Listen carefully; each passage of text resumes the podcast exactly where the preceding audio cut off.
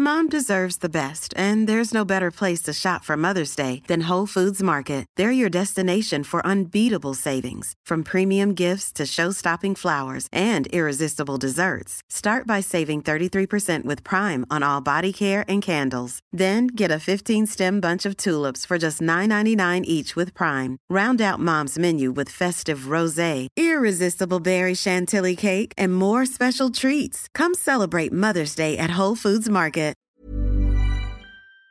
Une innovation majeure dans le domaine de l'intelligence artificielle, OpenAI, éditeur de ChatGPT ou encore du générateur d'images DALI, vient de sortir Sora, son nouveau programme capable de générer des vidéos ultra réalistes de moins d'une minute. Mais alors, en quoi consiste exactement cette nouvelle technologie et surtout, quelles questions est-ce que ça pose? Salut, c'est Hugo, j'espère que vous allez bien. C'est le sujet à la une des actualités du jour. Bon, et très exceptionnellement, je pense que c'est l'un des seuls épisodes d'actu du jour qui sera mieux à regarder sur YouTube plutôt qu'à écouter étant donné euh, les vidéos. Je vous laisse donc faire votre choix exceptionnellement euh, pour aujourd'hui. Alors l'année dernière, comme l'a bien rappelé euh, le youtubeur MKBHD, l'intelligence artificielle générant des vidéos, ça ressemblait plutôt à ça. Autrement dit donc, à l'époque c'était pas fameux, c'était surtout très facile de déceler une vraie d'une fausse vidéo.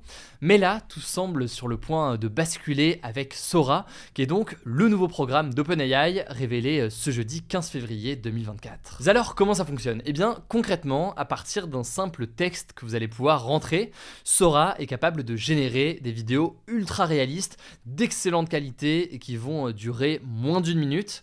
Sur son site internet, OpenAI explique que euh, Sora peut créer des vidéos, je cite, avec des scènes détaillées, des mouvements de caméra complexes et de multiples personnages avec des émotions vibrantes. Sora peut aussi euh, créer une vidéo à partir d'une image fixe, donc animer en quelque sorte une image, ou encore allonger des vidéos qui existent déjà. Le fait d'allonger des vidéos, c'est un peu similaire donc à un système qu'on avait euh, sur le générateur d'images DALI, qui permettait donc d'étendre certaines images au-delà. Sauf que là donc, c'est des vidéos qu'on va pouvoir grandir en quelque sorte. pour vous donner un exemple concret, on va prendre le texte qui a généré la vidéo que je vous montrais en introduction. Le texte pour ça, c'était une bande-annonce montrant les aventures d'un astronaute de 30 ans portant un casque de moto tricoté en laine rouge, un ciel bleu, un désert de sel, un style cinématographique filmé en format 35 mm et avec des couleurs vives. Vous l'imaginez, plus vous donnez de détails plus d'éléments, plus ça va donner quelque chose qui vous parle concrètement dans le résultat. Bref, en quelques phrases, on est capable de générer une vidéo qui potentiellement autrement pourrait nous prendre eh bien, des mois et un budget colossal. Forcément, les progrès sont assez immenses, y compris quand on voit donc ce qui était euh, possible de faire il y a encore quelques mois. Alors évidemment, hein, il y a certaines choses qui montrent que c'est généré par une intelligence artificielle et que c'est pas complètement euh, réaliste. Parfois, il y a des problèmes avec des gens, il y a des formes d'incohérence par-ci par-là qu'on peut retrouver sur certaines images. Mais ce qu'il faut bien comprendre, c'est que si un tel progrès a pu être fait en un an, eh bien imaginez jusqu'où on peut aller dans les prochaines semaines, les prochains mois ou les prochaines années. Bon, et au passage, l'un des éléments hallucinants aussi qu'on peut retrouver avec euh, cette intelligence artificielle, c'est la capacité à combiner aussi deux vidéos différentes. Il y a certains exemples qui sont euh, montrés sur les papiers de recherche qui ont été euh, diffusés par OpenAI. On peut prendre une vidéo de drone avec une vidéo sous mer par exemple, combiner les deux pour créer un nouvel environnement, tout simplement donc en mélangeant en quelque sorte les deux vidéos. Le résultat est assez euh, impressionnant. Mais alors, comment est-ce que OpenAI a réussi euh, cet exploit de créer euh, des vidéos aussi réalistes et aussi impressionnantes? Alors, on va pas pouvoir détailler tout le fonctionnement aujourd'hui parce que forcément ça prendrait des heures à expliquer et c'est quelque chose forcément d'assez complexe. Ce que je vous mets déjà dès maintenant, c'est le lien vers une newsletter qui s'appelle Every qui est intéressante et qui justement traite de ce sujet-là. Ils ont fait un article justement sur ce sujet. Je vous le mets euh, directement euh, en description.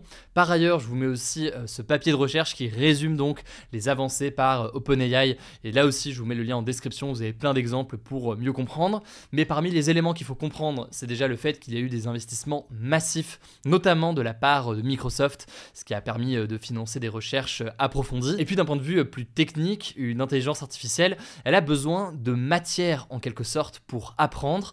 Et là, l'une des avancées importante de Sora, c'est que dans leur mode de fonctionnement, ils ont réussi à faire en sorte que eh bien, Sora eh s'entraîne plus facilement sur une quantité de données beaucoup plus importante, ce qui lui a permis donc en quelque sorte aussi d'apprendre beaucoup plus vite et donc d'arriver à des progrès aussi importants en si peu de temps. Bon mais évidemment comme toutes les intelligences artificielles ça pose beaucoup de questions, trois questions notamment très importantes qui reviennent souvent.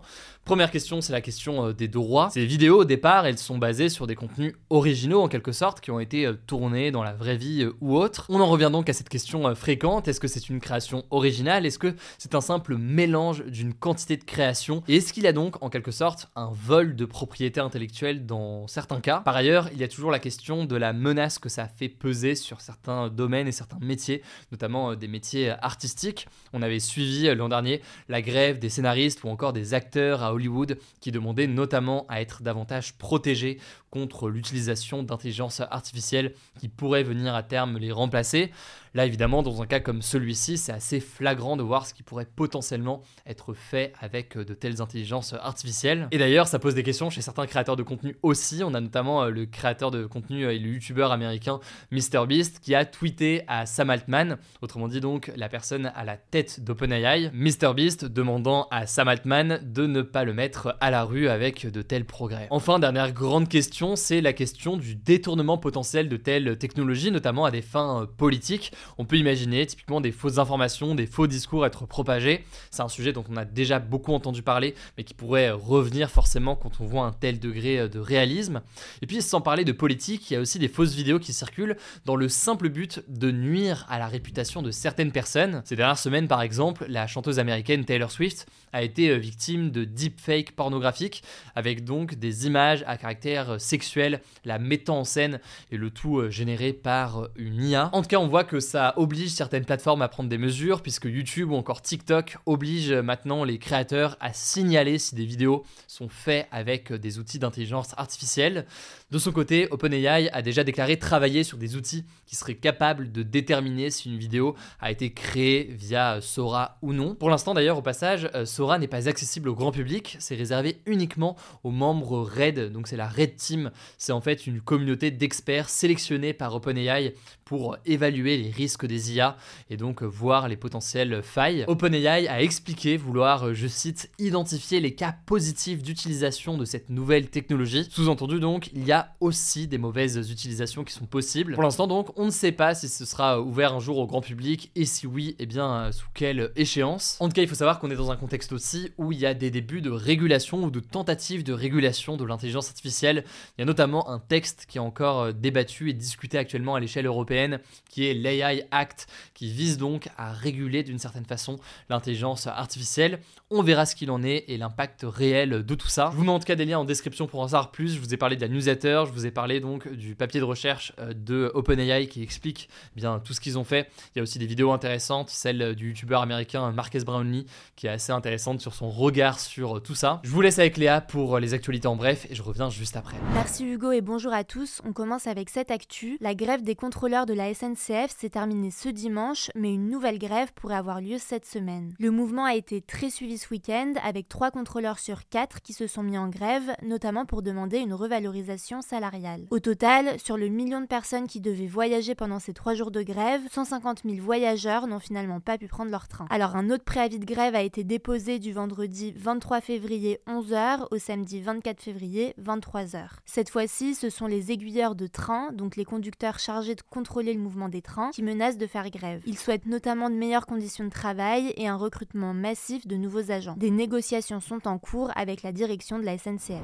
Deuxième actu, toujours en France, l'État va devoir faire 10 milliards d'euros d'économies supplémentaires dès cette année. C'est ce qu'a annoncé le ministre de l'économie Bruno Le Maire ce dimanche sur TF1, alors que la croissance de la France a été revue à la baisse. Il a assuré que ces économies concerneraient exclusivement le budget de l'État et qu'elles ne seront donc pas faites en augmentant les impôts. Alors plusieurs mesures vont être mises en place pour permettre ces économies. Par exemple, les déplacements des agents publics vont être réduits de près de 20% et les réunions en visio vont être privilégiées. Des recrutements vont être décalés dans le temps et les salariés qui souhaitent suivre une formation grâce à leur compte CPF devront désormais financer une partie. Troisième actu, Israël a lancé un ultimatum au Hamas. Si les otages détenus dans la bande de Gaza ne sont pas libérés d'ici au début du ramadan, donc autour du 10 mars, les combats continueront et l'armée l'armée israélienne lancera une offensive contre la ville de Rafah, située au sud de Gaza. Selon Israël, sur les 250 personnes qui ont été enlevées par le Hamas le 7 octobre, 130 sont toujours retenues à Gaza, dont 30 qui seraient décédés. Concernant Rafah, environ 1,4 million de personnes s'y trouvent actuellement, ce qui représente plus de la moitié de la population totale de la bande de Gaza. La communauté internationale s'inquiète donc des conséquences humanitaires qu'aurait une telle offensive sur cette ville. Selon le dernier bilan du ministère de la Santé du Hamas, plus de 29 000 personnes sont mortes à